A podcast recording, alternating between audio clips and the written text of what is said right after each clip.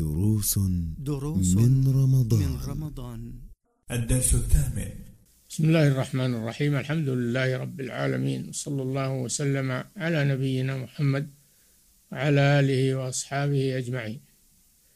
ذكر الله جل وعلا يشمل ذكره بالتهليل والتكبير والتسبيح والاستغفار، وذكره أيضا بالعمل الصالح، وإن الطاعة كلها ذكر لله عز وجل، قولية كانت أو فعلية، في رمضان أو في غيره، فيشغل الإنسان لسانه وقلبه وفكره بذكر الله سبحانه. وتلاوة القرآن ذكر لله عز وجل، التسبيح والتهليل ذكر لله، وسائر الطاعات كلها ذكر لله، قولية أو فعلية أو قلبية، فالإنسان يشغل حواسه وقلبه ولسانه وأعماله بذكر الله سبحانه دائما وأبدا، وفي رمضان أكد من غيره. وليس معنى ذلك أن كل حركات الإنسان وتلفظاته تكون كلها ذكر لله وطاعة، يجعل لحياته فرصة في الأكل والشرب والنوم وطلب الرزق وغير ذلك، لكن مع هذا هو ملازم لذكر الله. الله سبحانه وتعالى يقول: فإذا قضيت الصلاة فانتشروا في الأرض وابتغوا من فضل الله واذكروا الله كثيرا لعلكم تفلحون. يذكر الإنسان الله عز وجل وهو ماشي، ويذكر الله وهو جالس، ويذكر الله وهو مضطجع، يذكر الله قياما وقعودا وعلى جنوبكم، يذكر الله على كل حال. وذكر الله باللسان لا يكلف الإنسان، اللسان لا يتعب، بخلاف الأعضاء الأخرى فإنها تتعب إذا حركت بالطاعة وفي العمل، لكن اللسان مهما حركته لا يتعب، فحركه بذكر الله عز وجل على كل حال، فأنت دائما تكون ذاكرا لربك في كل حركاتك وسكناتك ومشيك وجلوسك ونومك، وإذا استيقظت من الليل تذكر الله عز وجل، وإذا استيقظت آخر الليل تذكر الله، وإذا عند النوم تذكر الله، أنت ملازم لذكر الله عز وجل.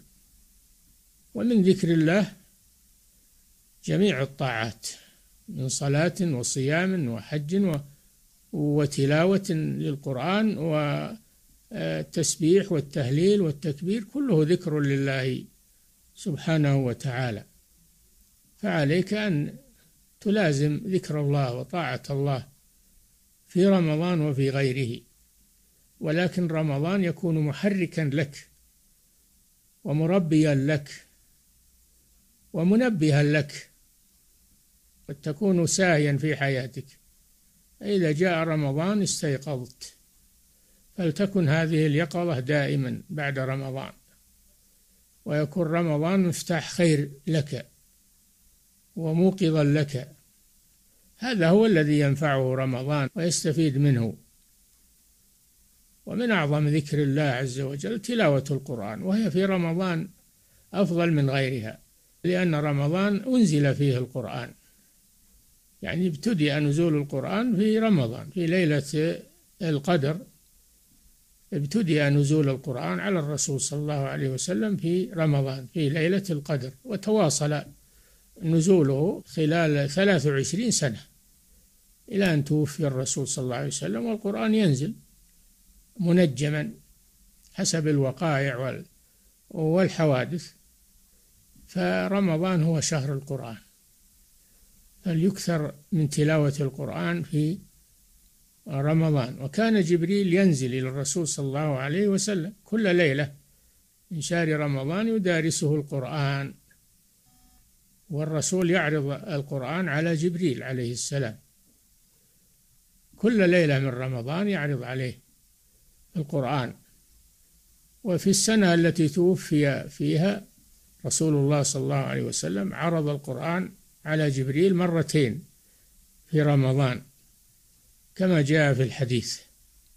إذن شهر رمضان أخص بتلاوة القرآن من غيره، فالمسلم يكثر من تلاوة القرآن، وكل يقرأ على حسب استطاعته.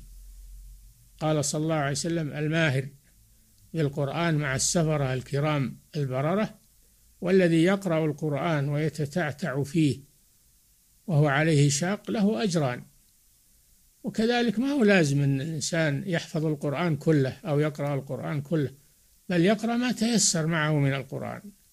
من لم يحفظ إلا جزء من القرآن يردده، من يحفظ 5 أجزاء يرددها في رمضان وفي غيره، لأن يعني كله قرآن، كله وبعضه كله قرآن، حتى الآية الواحدة قرآن، فيردد القرآن ويكثر منه دائما وأبدا.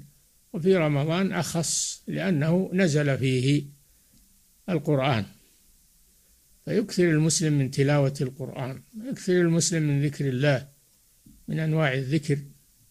الصلاة ذكر لله، فرضها ونفلها، فيحافظ على الفرائض في أوقاتها، وأيضا يأتي بما تيسر من النوافل، لا سيما صلاة التراويح مع الإمام، صلاة التهجد في آخر الشهر مع الإمام.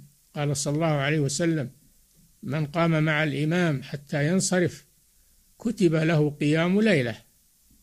فالمسلم ينتهز هذه الفرصة العظيمة فيشغلها بطاعة الله عز وجل، والله الموفق والهادي إلى سواء السبيل، وصلى الله وسلم على نبينا محمد وعلى آله وصحبه.